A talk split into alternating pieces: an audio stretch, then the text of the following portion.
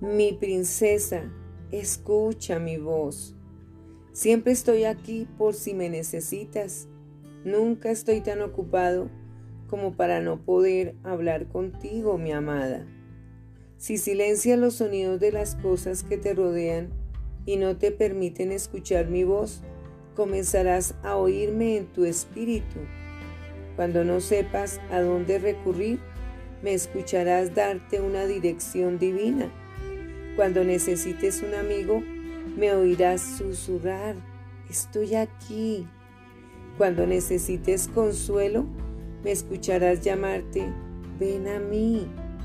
No permitas que la voz de tus propias incertidumbres te distraigan para no oír mi voz, constante aunque suave.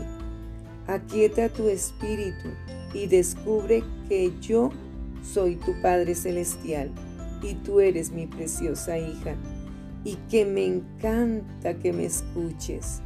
Te amo, tu Rey y la voz del cielo, Jesucristo.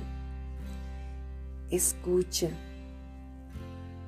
En el libro de Juan, capítulo 10, versículo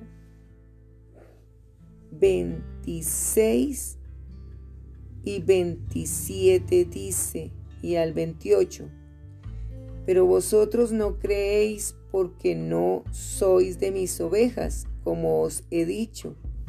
Mis ovejas oyen mi voz, y yo las conozco y me siguen, y yo les doy vida eterna, y no perecerán jamás, ni nadie las arrebatará de mi mano. Libro de Juan capítulo 10 versículo 26 al 28.